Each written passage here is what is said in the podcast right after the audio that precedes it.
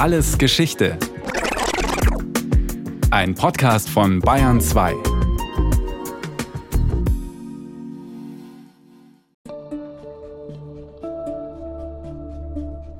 Das Frauenhaus. Geschichte eines Schutzraums. Wir hatten das Haus zum 1. Oktober und wollten zum 1. November eröffnen. Es war aber so, dass wir die Tür aufmachten und die ersten Frauen kamen. Das Haus war nicht eingerichtet, wir hatten kein Telefon, wir hatten eigentlich noch gar nichts und die Frauen standen vor der Tür. So erinnerte sich Karin Kaltenberg, Mitgründerin des ersten deutschen Frauenhauses, später an die Eröffnung im Herbst 1976 in Berlin. Eine alte Villa im noblen Grunewald bot nun misshandelten Frauen einen Zufluchtsort. Zwei Jahre lang hatte eine kleine Gruppe aus der Frauenbewegung, Soziologinnen, Psychologinnen, Sozialarbeiterinnen, eine Rechtsanwältin, dafür gekämpft.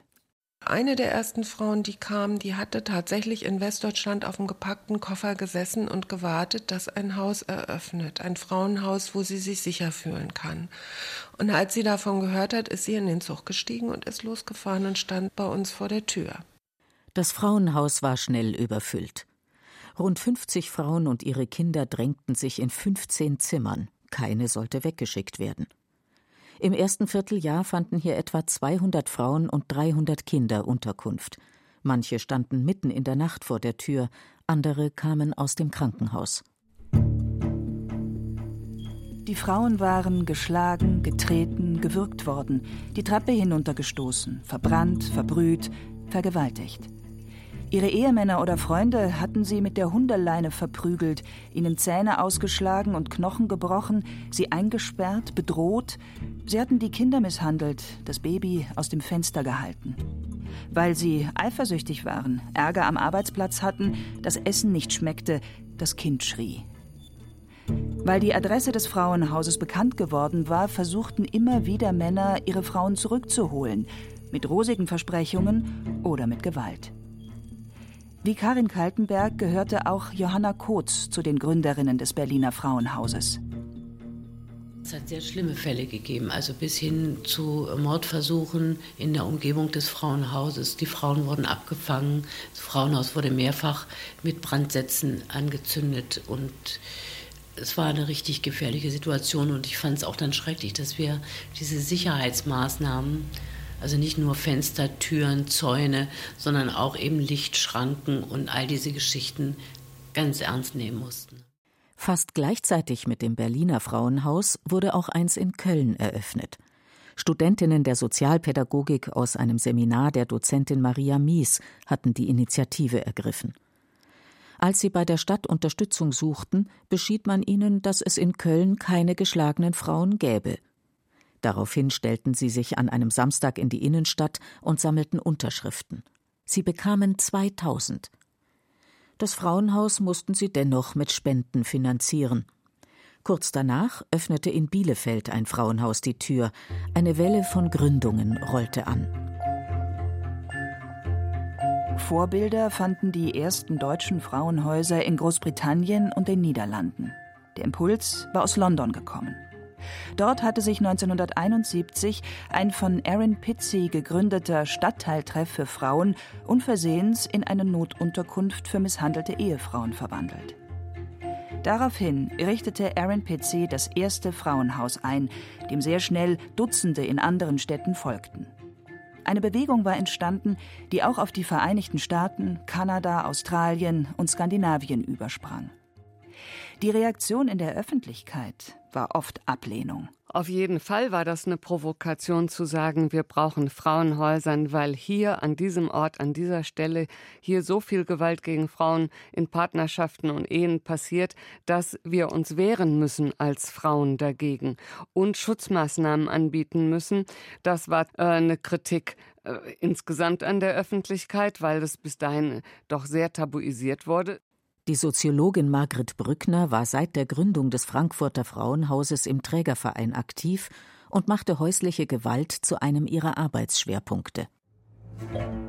Die Gewalt hinter verschlossenen Türen war kein Geheimnis. Man wusste, dass die blauen Flecken der Nachbarin nicht von einem Zusammenstoß mit der Schranktür herrührten und dass die Kollegin unter dem dicken Make-up und der Sonnenbrille keine Bindehautentzündung verbarg. Doch man mischte sich in der Regel nicht ein, ignorierte und bagatellisierte es oder schob der Frau die Schuld zu. 1970 fand es einer Umfrage zufolge fast ein Drittel der Deutschen nicht so schlimm, wenn ein Ehemann seine Frau verprügelte, weil sie den Haushalt nicht ordentlich führte. Bestenfalls bemitleidete man sie, doch ein gewalttätiger Ehemann war ein Schicksal, das Frauen zu tragen hatten. Ärzte verschrieben Beruhigungsmittel, Beratungsstellen empfahlen Versöhnlichkeit und die Polizei griff nicht ein. Ja, es ging darum, dass es auch ganz offiziell gehandhabt wurde als Familienstreit. Und Familienstreit ist ja schon vom Begriff her etwas Privates. Und die Polizei mischt sich da nur ein, wenn sich die Nachbarn gestört fühlen oder äh, wenn es zu schwersten körperlichen Misshandlungen kommt, dann ist die Polizei verpflichtet einzugreifen. Aber ansonsten hat sie sich verstanden, wenn sie hingegangen ist äh, zu der Familie als Verhinderung von Ruhestörung und haben das versucht, diesen Streit zu schlichten. In dem Sinne, die Leute sollen leiser sein und sie sollen anders miteinander umgehen. Aber ansonsten ist nicht viel passiert, außer bei schweren Verletzungen. Im April 1976 veröffentlichte das Magazin Stern eine Umfrage, nach der jede fünfte Ehefrau schon von ihrem Mann vergewaltigt worden war. Doch ein Fünftel der befragten Frauen glaubte auch, eine Ehefrau müsse ihrem Mann sexuell zur Verfügung stehen. Eine Auffassung von ehelichen Pflichten, wie sie auch in einem Urteil des Bundesgerichtshofs aus dem Jahr 1966 zum Ausdruck kommt. Die Frau genügt ihren ehelichen Pflichten nicht schon damit, dass sie die Beiwohnung teilnahmslos geschehen lässt. Wenn es ihr versagt bleibt, im ehelichen Verkehr Befriedigung zu finden, so fordert die Ehe von ihr doch eine Gewährung in ehelicher Zuneigung und Opferbereitschaft und verbietet es, Gleichgültigkeit oder Widerwillen zur Schau zu tragen. Das sollte zwar kein Freibrief für Gewalt sein, sondern einen Scheidungsgrund definieren. Das Strafrecht kannte keine Vergewaltigung in der Ehe. Versuche, dies zu ändern, scheiterten immer wieder. Der Staat dürfe nicht in den Schlafzimmern herumschnüffeln. 1983 kommentierte der CSU-Abgeordnete Ortwin Lowak einen Vorstoß von Grünen und SPD unter anderem so. Ein psychologisches Argument sollten wir zudem nicht außer Acht lassen. Ohne ein gewisses Maß an Aggression gibt es zwischen höheren Lebewesen keine auf Dauer ausgerichtete Lebensgemeinschaft. Fragen Sie Konrad Lorenz. Bis Mitte 1977 konnten verheiratete Frauen eine Arbeitsstelle nur mit Erlaubnis des Ehemanns annehmen. Im Scheidungsrecht galt bis dahin das Schuldprinzip. Wer den Ehegatten grundlos verließ, galt als der schuldige Teil und hatte keinen Unterhaltsanspruch. In der Praxis wurden aber Misshandlungen seitens des Ehemanns oft nicht als Grund akzeptiert. Die Frauen mussten fürchten, das Sorgerecht für ihre Kinder zu verlieren. Frauen, die nicht genug eigenes Geld hatten und niemanden, der sie aufnehmen konnte, blieb als Ausweg nur das Obdachlosenasyl und für die Kinder das Heim. So waren viele Frauen in einer gewalttätigen Beziehung ausweglos gefangen. Und äh, dieser Skandal ist sehr sichtbar geworden durch die Frauenhäuser. Das Private ist politisch. Dieser Slogan der Frauenbewegung galt besonders für das Thema Gewalt. In Selbsterfahrungsgruppen sprachen Frauen über persönliche Erfahrungen, auch mit Vergewaltigung und Gewalt in der Familie und in Paarbeziehungen. Ja, ich glaube, zunächst einmal waren die Frauen selbst erstaunt, dass sie nicht die einzigen waren, sondern viele Frauen, weil es ja so tabuisiert war, haben gedacht, ich bin die Einzige, die betroffen ist, der das passiert. Und von daher war auch das Erstaunen unter den Frauen groß, wie verbreitet diese Gewalterfahrung ist die Feministinnen betrachteten diese Gewalt nicht mehr als privates Unglück, sondern als den extremen Ausdruck gesellschaftlicher Machtverhältnisse, als die Spitze eines Eisbergs. Das vordringliche Interesse ist Veränderung von Gewaltstrukturen, Aufhebung von Gewaltstrukturen, unter denen Frauen in allen Bereichen unserer Gesellschaft leiden. Aber am Problem der manifesten, direkten, privaten Gewalt der Ehemänner oder der Männer gegen die Frauen wird diese strukturelle Gewalt besonders sichtbar, besonders deutlich. Erklärte die Soziologin Maria Mies 1978. Die Gründerinnen der Frauenhäuser hatten zwei Ziele: misshandelten Frauen eine Zuflucht und praktische Hilfe anzubieten und die verleugnete Gewalt sichtbar zu machen, das Tabu zu brechen und die Verhältnisse zu verändern.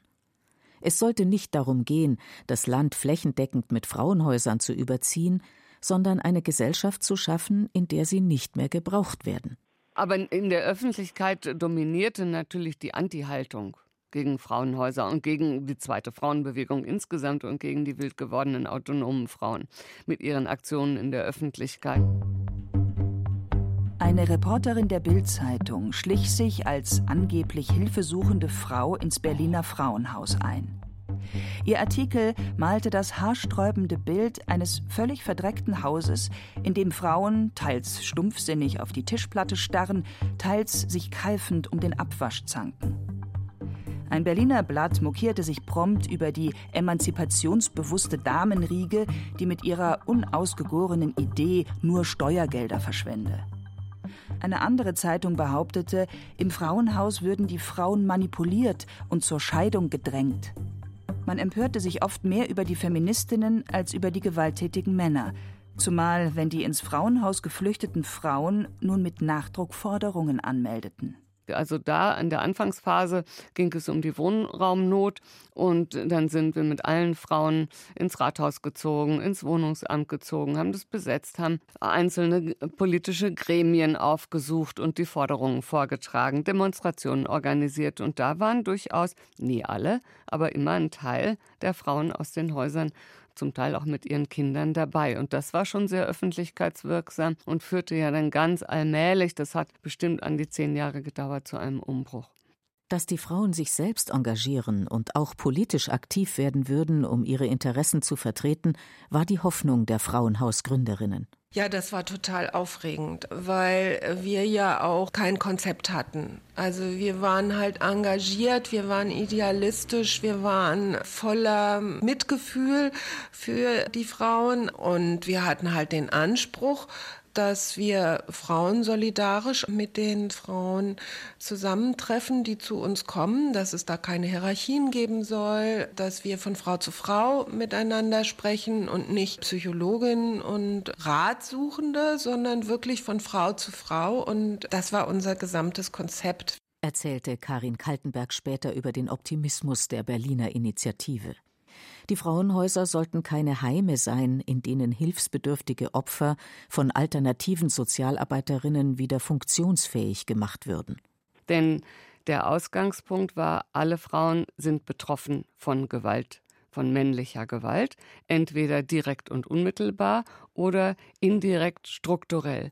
Von daher spielte die gemeinsame Betroffenheit und das Gefühl, wir haben ein gemeinsames Problem, was wir lesen müssen. Wir stehen nur im Moment an etwas anderen Stellen.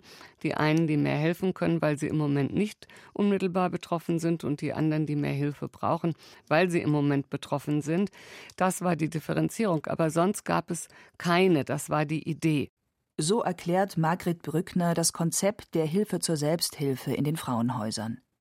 Die zufluchtsuchenden Frauen sollten das Haus gemeinsam verwalten, ihre Probleme selbstständig lösen und aus eigener Kraft die ersten Schritte in ein neues Leben machen.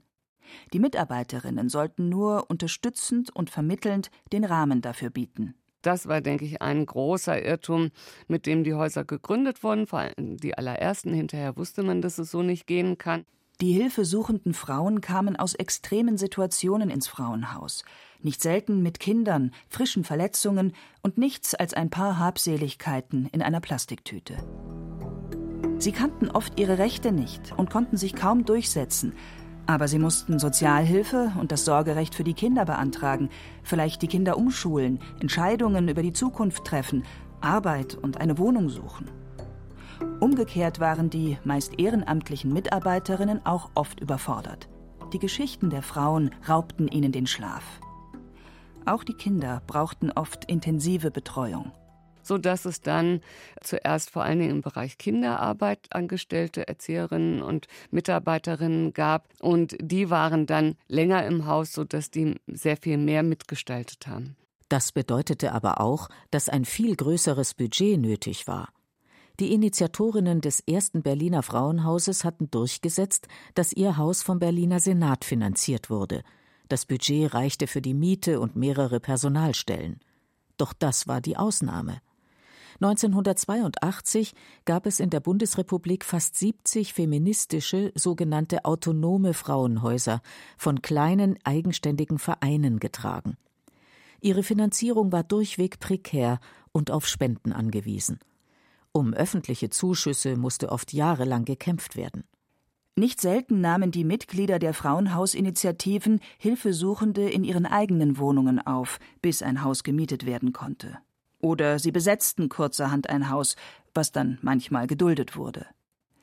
Da der Bedarf aber kaum noch zu leugnen war, hatten auch die Wohlfahrtsverbände begonnen, Frauenhäuser einzurichten. Zum Teil wurden die etablierten Verbände bevorzugt. Die hatten natürlich sehr viel besseren Zugang zu öffentlichen Mitteln. Die waren das gewohnt, Anträge zu stellen. Die waren etablierte Organisationen, die anerkannt waren und haben zum Teil auch dann das Rennen gewonnen. Das Verhältnis zwischen beiden Gruppen von Frauenhäusern war gespannt. Nicht nur aufgrund der Konkurrenz um die Geldtöpfe. Auch mit ihrer Arbeitsweise grenzten sie sich voneinander ab obwohl der Unterschied tatsächlich oft gar nicht groß war. Von den inhaltlichen Konzepten her kann man sagen, gab es als Antipode zu den autonomen Frauenhäusern die sogenannten äh, Gegenhäuser. Das war aber eine relativ kleine Gruppe, die ganz explizit familienbezogen arbeiten wollte, mit dem Ansatz, dass die Familie zusammengehört und wie wichtig es ist, dass die Familie zusammen bleibt, sprich, dass die Frau zurückgeht und dazu motiviert wird. Das hat sich sehr schnell als ein Ansatz erwiesen, der nicht praktikabel war, weil die Frauen das nicht massenhaft gemacht haben, sodass dieser Ansatz relativ bald auch von diesen Häusern aufgegeben wurde. In einem Interview erläuterte 1978 eine Sozialarbeiterin aus einem von der Stadt Frankfurt getragenen Frauenhaus ihre Ziele und Probleme, die nicht anders waren als die der autonomen Häuser. Dann erklärte sie, worin der Unterschied zwischen dieser städtischen Einrichtung und denen der Frauenbewegung bestehe. Sie hätten keine männerfeindliche Haltung. Sie bezögen die gewalttätigen Ehemänner in ihre Arbeit mit ein und hätten auch männliche Mitarbeiter. Doch Männer im Frauenhaus waren die Ausnahme und ein Modell, das sich nicht bewährte.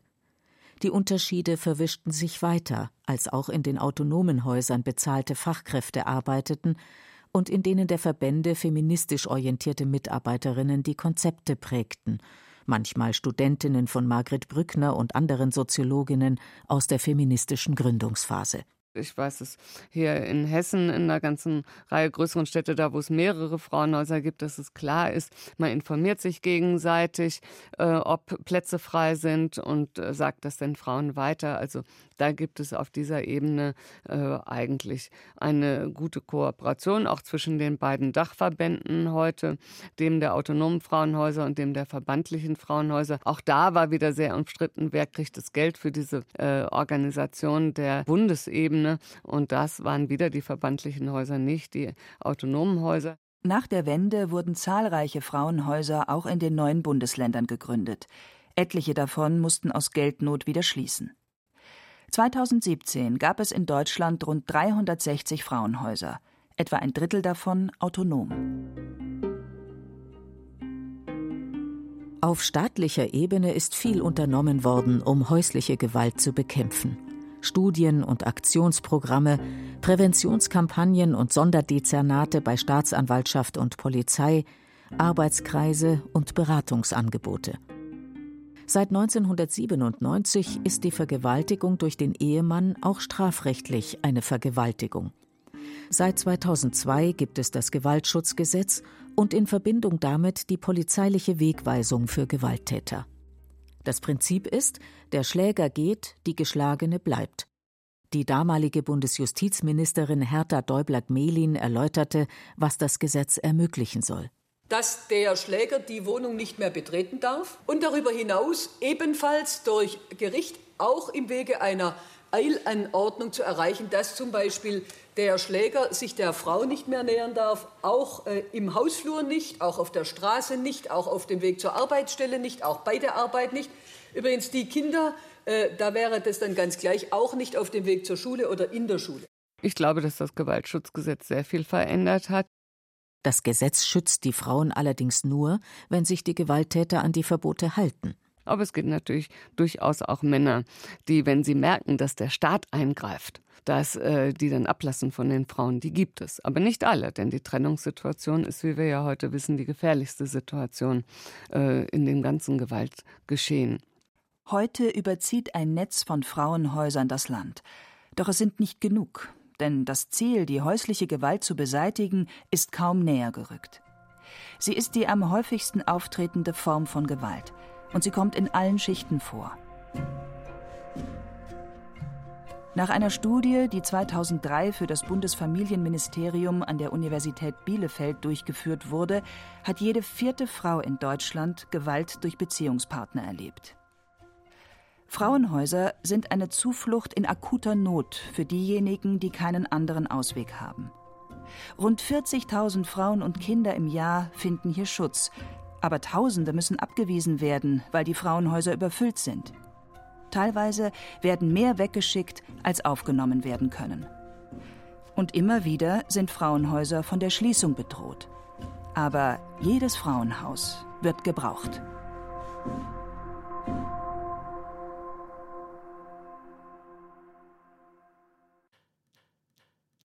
Das war Alles Geschichte, History von Radio Wissen. Diesmal mit der Folge Das Frauenhaus, Geschichte eines Schutzraumes von Ulrike Rückert. Gesprochen haben Hemmer Michel, Beate Himmelstoß und Jerzy May. In der Technik war Andreas Lucke, Regie Sabine Kienhöfer, Redaktion Nicole Ruchlack. Und von uns gibt's natürlich noch viel mehr. Wenn Sie nichts mehr verpassen wollen, abonnieren Sie den Podcast. Alles Geschichte, History von Radio Wissen unter bayern2.de slash allesgeschichte und überall, wo es Podcasts gibt.